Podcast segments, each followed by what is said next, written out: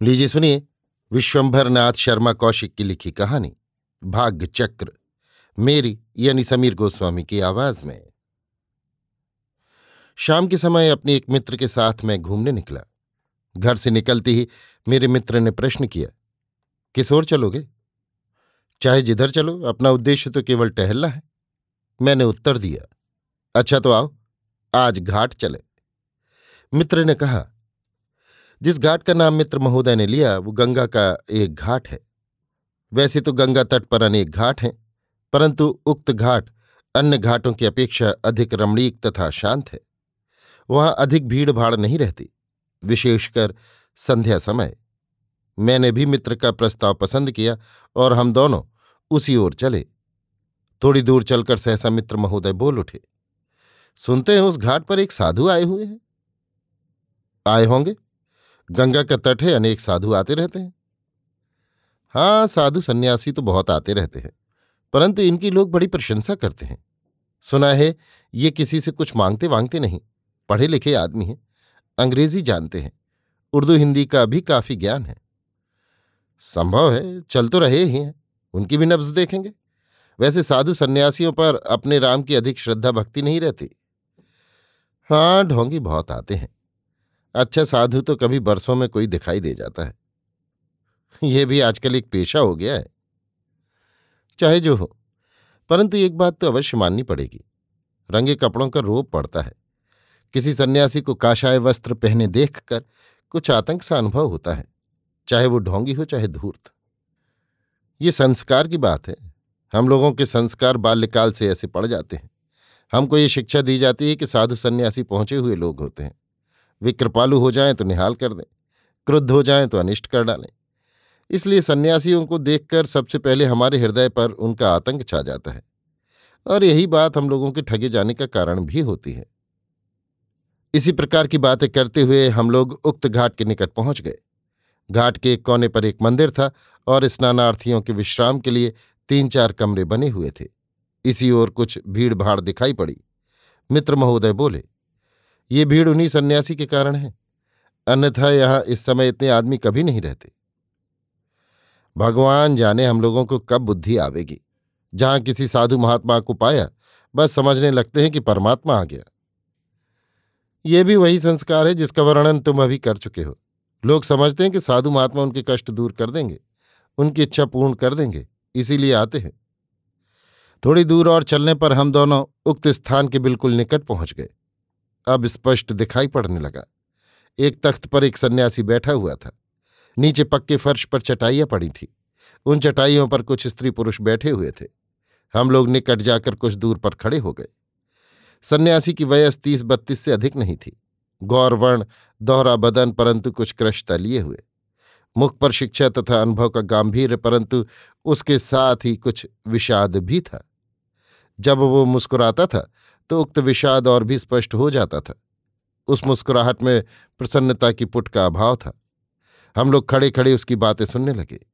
वो कह रहा था, आप लोग मेरे पास क्यों दौड़ दौड़ कर आते हैं? मेरे पास कुछ नहीं है।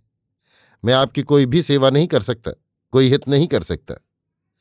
एक महाशय बड़ी भक्तिपूर्वक हाथ जोड़कर बोले, आपका उपदेश ही हमारे लिए सब कुछ है। वो भी मेरे पास नहीं है। मैं तो स्वयं ऐसे आदमी की खोज में हूँ। जो मुझे कुछ उपदेश दे। मैं भला किसी को क्या उपदेश दूँगा?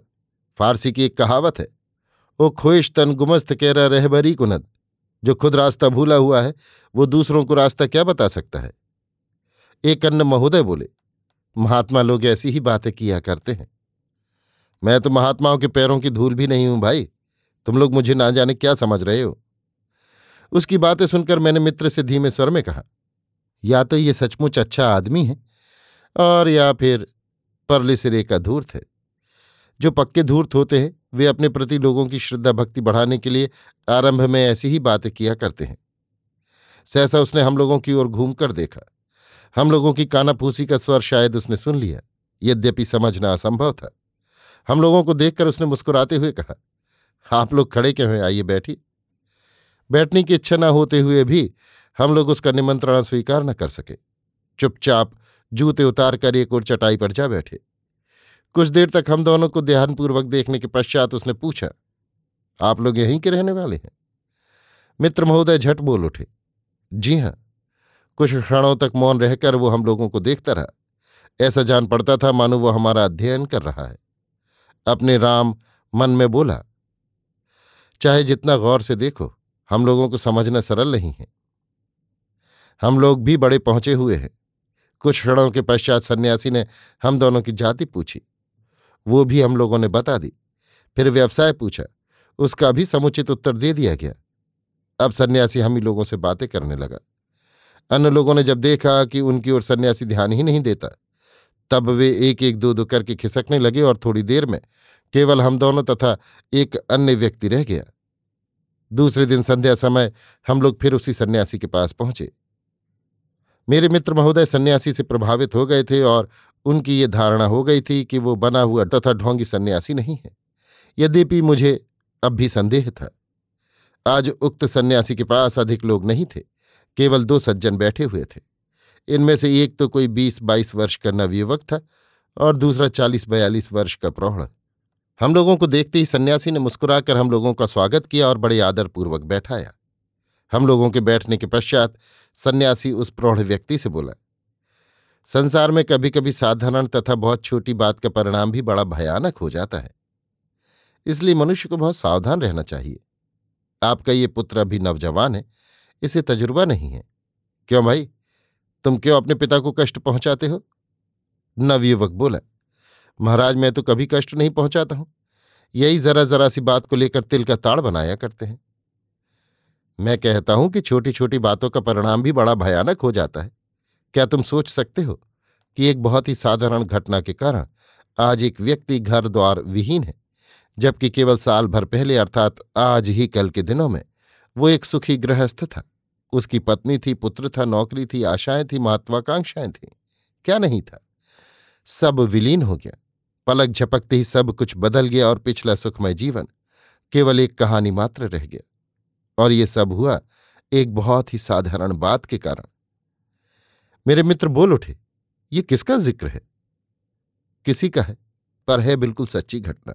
सुनोगे? सुनाइए, ऐसी घटना तो अवश्य सुनेंगे। सुनो। कहकर सन्यासी कुछ क्षण मौन होकर सोचता रहा, तत्पश्चात बोला, एक व्यक्ति था। वो एक बैंक में सवा सौ रुपये मासिक वेतन पाता था। उसकी पत्नी सुंदर तथा सुशील थी। एक दस बरस का पुत्र था। उसका जीवन बड़ा सुखमय था। उसका जीवन देखकर बड़े बड़े धनकों को ईर्ष्या होती थी। वो स्वयं अपने सामने बड़ों बड़ों की हस्ती कुछ नहीं समझता था। उसका विचार था कि जो सुख, शांति तथा निश्चिंतता उसे प्राप्त है, वो लखपतियों को भी नसीब नहीं। पार साल की बात है। उसकी पत्नी गर्भवती थी। प्रसव काल निकट आ रहा था। अतः उसने उस समय अपनी सेवा शुश्रूषा के लिए अपनी बड़ी विधवा भगनी को अपने पास बुला लिया था। उसकी बड़ी बहन उससे केवल तीन वर्ष बड़ी थी और उससे सुंदर भी कुछ अधिक थी। विधवा को आए हुए पंद्रह दिन बीत चुके थे।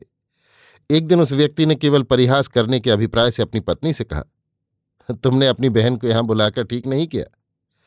पत्नी ने पूछा, क्यों?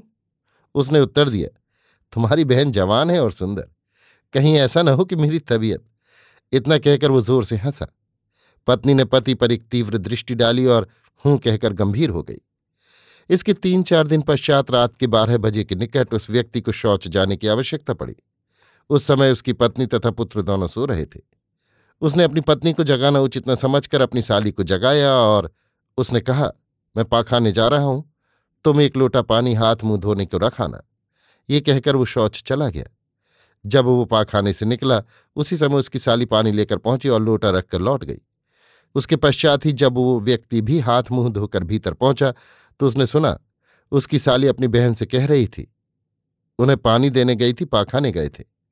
पत्नी ये सुनकर एकदम मौन हो गई।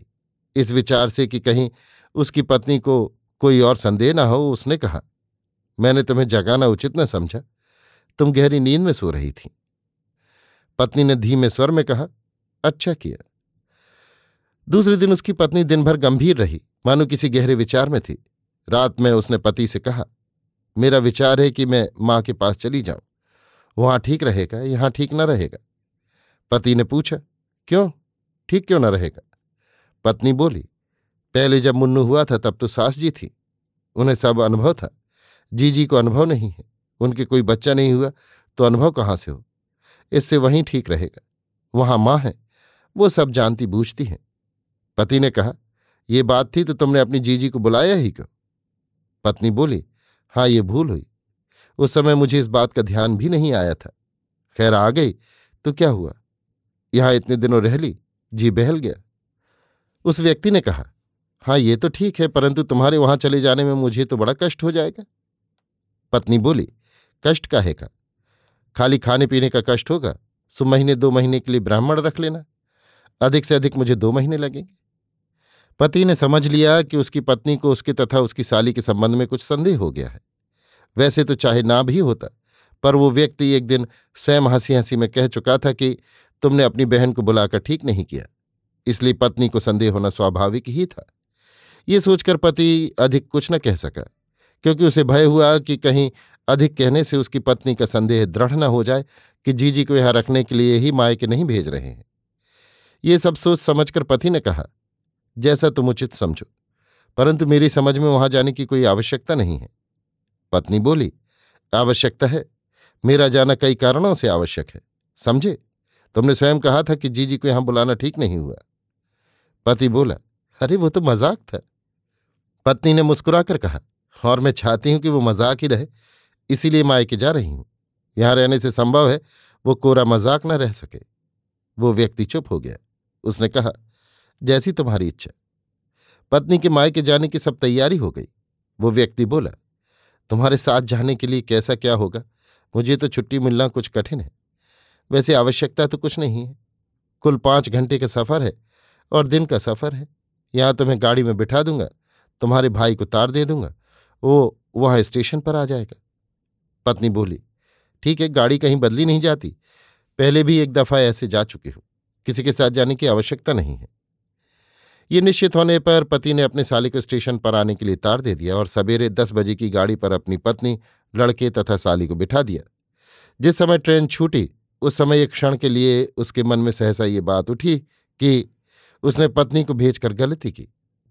पर दूसरे क्षण ट्रेन स्टेशन से बाहर हो चुकी थी। अब मैं आपसे पूछता हूँ, इस घटना में आपको कोई असाधारण बात मिलती है? मैं बोल उठा, इसमें तो कोई असाधारण बात नहीं। बिल्कुल मामूली बात है। और ये बात भी आप मानेंगे कि उस व्यक्ति ने जो अपनी पत्नी से परिहास किया था, वो भी मामूली बात थी। सन्यासी ने कहा, बिल्कुल, ऐसा बहुधा होता है। यद्यपि इसे कुरुचिपूर्ण परिहास कहते हैं। कुरुचि और सुरुचि की बात छोड़िए। प्रश्न तो केवल यह है कि ये कोई ऐसी बात नहीं थी जिसका कोई भीषण परिणाम होता। नहीं, जब वो मायके चली गई तो किसी भी भीषण परिणाम की संभावना नहीं रही। हाँ यदि वो रहती तो संभव था कि जो बात परिहास में कही गई थी, वो सच हो जाती। उस दशा में कोई असाधारण परिणाम होना संभव था। सन्यासी ने अपने नेत्र बंद कर लिए। कुछ क्षणों तक वो मौन रहा। इसके पश्चात उसने नेत्र खोले। उसके नेत्र लाल हो गए थे और उनमें तरी आ गई थी। उसने किंचित गदगद कंठ से कहा, वो दिन पति, पत्नी, पुत्र तथा साली की भेंट का अंतिम दिन था। उसके पश्चात आज का दिन है। उस व्यक्ति की उन लोगों से भेंट नहीं हुई। मैं विस्मित होकर बोल उठा, क्यों, क्या हुआ? जिस गाड़ी से वे गए थे, वो गाड़ी स्टेशन के पास लड़ गई और तीनों की मृत्यु हो गई। पार साल एक ट्रेन लड़ी थी, शायद आप लोगों ने समाचार पत्रों में पढ़ा होगा। मैं बोल उठा, मुझे याद है, उसमें बहुत से मनुष्य हताहत हुए थे। वही, उसका पति ट्रेन लड़ने का समाचार पाकर उनकी तलाश में गया पर कोई पता न लगा। ट्रेन लड़े छत्तीस घंटे हो चुके थे और सब लाशें ठिकाने लगा दी गई थीं। रेलवे वाले लाशों का पता नहीं लगने देते। लोग कहते हैं, कुछ भी हो। उस दिन से वे लापता हो गए और वो व्यक्ति केवल एक साधारण परिहास के कारण पत्नीहीन, पुत्रहीन होकर संसार में अकेला रह गया। यदि वो उक्त परिहास न करता तो उसकी पत्नी को मायके जाने की कोई आवश्यकता न पड़ती। इस प्रकार एक साधारण सी बात के कारण एक व्यक्ति का सब कुछ चौपट हो गया। हम लोग स्तब्ध रह गए। सन्यासी अपने नेत्रों को पहुँचता हुआ बोला, ये संसार बड़ा विचित्र है। यहाँ फूंक फूंक कर पैर रखना चाहिए। कब क्या हो सकता है, ये कोई नहीं कह सकता। मेरा मित्र एक दीर्घ निश्वास छोड़कर मुझसे बोला, तुम कहानी लेखक हो, परंतु एक साधारण परिहास के कारण एक मनुष्य का इस प्रकार सर्वनाश हो सकता है। ये तुम भी न सोच पाए होगे मैंने कहा, ठीक कहते हो। मैं ये कभी न सोच पाता। इसलिए तो कहा जाता है कि सत्य घटनाएँ कहानियों से अधिक विचित्र होती हैं। आजकल कुछ कूप मंडूक जो अपने अनुभव और अपनी देखी सुनी बातों के अतिरिक्त जब कोई अद्भुत तथा विचित्र बात सुनते हैं तो फट कह देते हैं, ये तो अस्वाभाविक है, ऐसा तो कभी होता नहीं। वे यदि सत्य घटनाओं की विचित्रता देख पावे तो उन्हें पता लगे कि संसार में क्या क्या हो सकता है और होता है। सन्यासी नवयुवक की ओर मुँह करके बोला बच्चा तुम अभी ना समझो। तुम जिसे ठीक समझते हो, वो बिल्कुल गलत भी हो सकता है। तुम जिसे छोटी बात समझते हो, वो बड़ा विकराल रूप भी धारण कर सकती है। इसलिए जो तुम्हारे पिता कहते हैं, उसे सुनो और समझो। इनका अनुभव तुमसे कहीं बढ़ा चढ़ा है। ये जो कहेंगे, उसके अनुसार चलने से तुम्हें लाभ ही होगा, हानि नहीं। जाओ, ईश्वर तुम्हें सुबुद्धि दे। वे दोनों प्रणाम करके चले गए। मेरी उत्सुकता अभी शांत नहीं हुई थी। मैंने सन्यासी से पूछा, उस व्यक्ति का क्या हुआ? सन्यासी कुछ क्षणों तक सिर झुकाए बैठा रहा।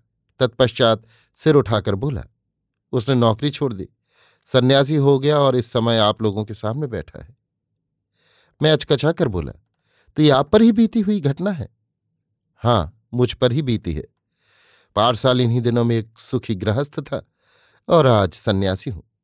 कल क्या होगा ये मैं नहीं कह सकता, क्योंकि यद्यपि मैं सन्यासी हो गया हूँ, पर हृदय में शांति नहीं है। हृदय में एक भट्टी सी जल रही है और पिछली स्मृतियाँ उस भट्टी में ईंधन का काम करके उसे प्रज्वलित किए हुए है। मैंने दुख के आवेश में बिना सोचे समझे संन्यास तो ले लिया, पर इसका निर्वाह कर सकूँगा या नहीं, इसमें संदेह है। हृदय की ज्वाला शांत हो तब कुछ कहा जा सकता है। भगवान जाने ये कब और कैसे शांत होगी। मेरी स्वयं ये दशा है और लोग मेरे पास अपनी दुख गाथा लेकर आते हैं और मुझसे वे आशा रखते हैं कि मैं उनका दुख दूर कर सकता हूँ, उनकी मनोकामना पूर्ण कर सकता हूँ। दुर्भाग्य के इस व्यंग को देखकर कभी कभी मैं पागल सा हो जाता हूँ और यही इच्छा होती है कि आत्महत्या कर लूँ। हम लोगों को उस पर बड़ा तरस आया। हम जिसे महात्मा या ढोंगी के अतिरिक्त और कुछ नहीं समझ रहे थे, वो क्या निकला? एक महादुखी और हतभाग्य प्राणी, जो अपने दुर्भाग्य तथा अपनी आंतरिक ज्वाला को गेर हुए वस्त्रों में इस प्रकार छिपाए घूम रहा है कि लोग उसके पास सुख और शांति प्राप्त करने की इच्छा से आते हैं। आह, सन्यासी ने ठीक कहा, दुर्भाग्य का ये व्यंग किसे सहन हो सकता है?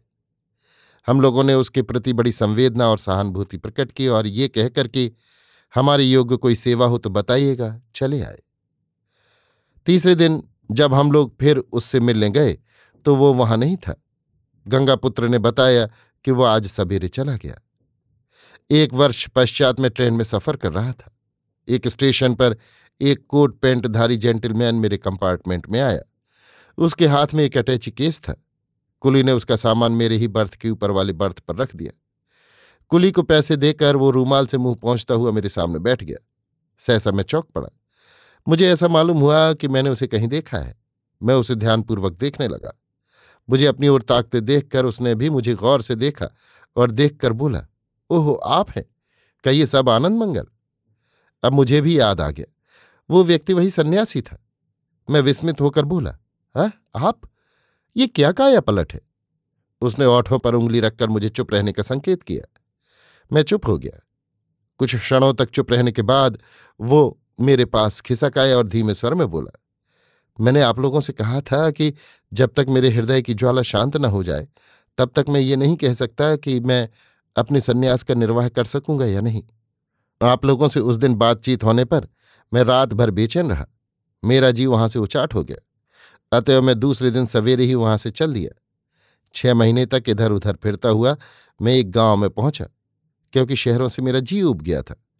शहरों में या तो लोग मुझे महात्मा समझकर मेरा आदर सत्कार करते और मुझसे ऐसी बातों की आशा रखते थे, जो मेरे फरिश्ते भी न कर सकें या फिर धूर्त और ढोंगी समझकर तिरस्कार करते थे। इसलिए मैंने एक गाँव में डेरा डाला। वहाँ एक बुढ़ा मेरा बड़ा भक्त हो गया। उससे भी मैंने अपनी दुर्भाग्य गाथा सब कह दी थी। वो मुझे अपने घर ले गया और उसने मुझे अपने ही पास रखा। उसकी एक बीस बाईस साल की कन्या थी, जिसका विवाह वो धनहीनता के कारण नहीं कर सका था। पहले पहल वो मेरे पास यही पूछने आया था कि वो अपनी कन्या का विवाह कब कर सकेगा। मैंने उसे संतुष्ट करने के लिए कह दिया था कि एक साल के अंदर ही हो जाएगा। इससे वो मेरा बड़ा भक्त हो गया और मुझे अपने पास हट करके ले गया। अन्यथा पहले मैं गाँव के बाहर एक टूटे फूटे मंदिर में पड़ा रहता था। कुछ दिन बुढ़ी के पास रहने पर मुझे ज्ञात हुआ कि जब मैं उसकी कन्या को देखता हूँ तो मुझे ऐसा मालूम होता है कि मेरे हृदय की ज्वाला पर शीतल पानी की धार सी पड़ जाती है और कुछ क्षणों के लिए मेरे हृदय में ठंडक सी पड़ जाती है। वो कन्या बड़ी सुंदर, भोली तथा सुशील थी। उसको देखकर नेत्र तथा हृदय दोनों को सुख मिलता था और मेरे उजड़े तथा अंधकारमय संसार में वसंत ऋतु के प्रभात का आभास सा मिलता था। क्रमशः उसने मुझे अपने प्रेम पाश में इस प्रकार जकड़ लिया कि मैं अपना पिछला सब दुख भूल गया और मुझे ये मालूम होने लगा कि मेरे भावी जीवन की सफलता तथा असफलता इस कन्या पर ही निर्भर है। अंत को एक दिन वो बुढ़ा अपने आप ही बोला, तुम्हारी उम्र अभी संन्यास लेने की नहीं थी। तुमने दुख और किंकर्तव्य विमूढ़ होकर बिना सोचे विचारे संन्यास ले लिया। मेरी समझ में तो तुमने ये अच्छा नहीं किया। अभी समय है, तुम फिर संसार में प्रविष्ट हो सकते हो। मैंने मानो प्राण पाए। मैंने बुढ़े का हाथ पकड़कर अधीरतापूर्ण स्वर में कहा, तुम मेरे सच्चे हितैषी हो। वो मैं भली भांति जानता हूँ। मुझे सदैव के लिए पक्का सन्यासी अथवा एक सुखी गृहस्थ बना देना तुम्हारे ही हाथों में है। बोलो, क्या कहते हो? क्या चाहते हो?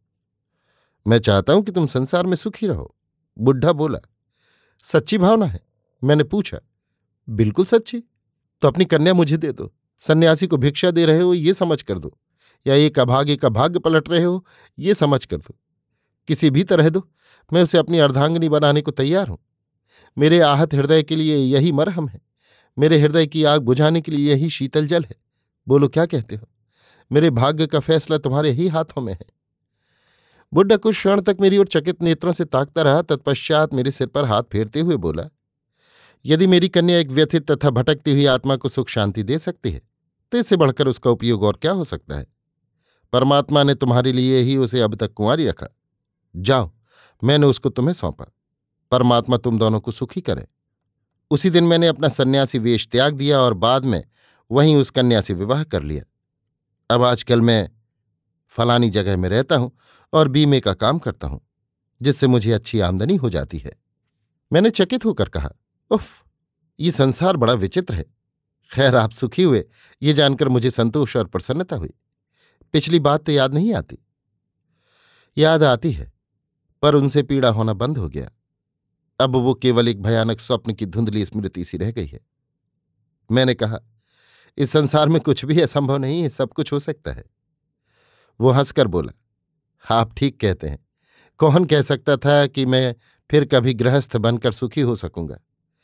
परंतु ये भाग्य का चक्कर जो चाहे कराए। अभी आप सुन रहे थे विश्वंभरनाथ शर्मा कौशिक की लिखी कहानी, भाग्य चक्र, मेरी यानी समीर गोस्वामी की आवाज़ में।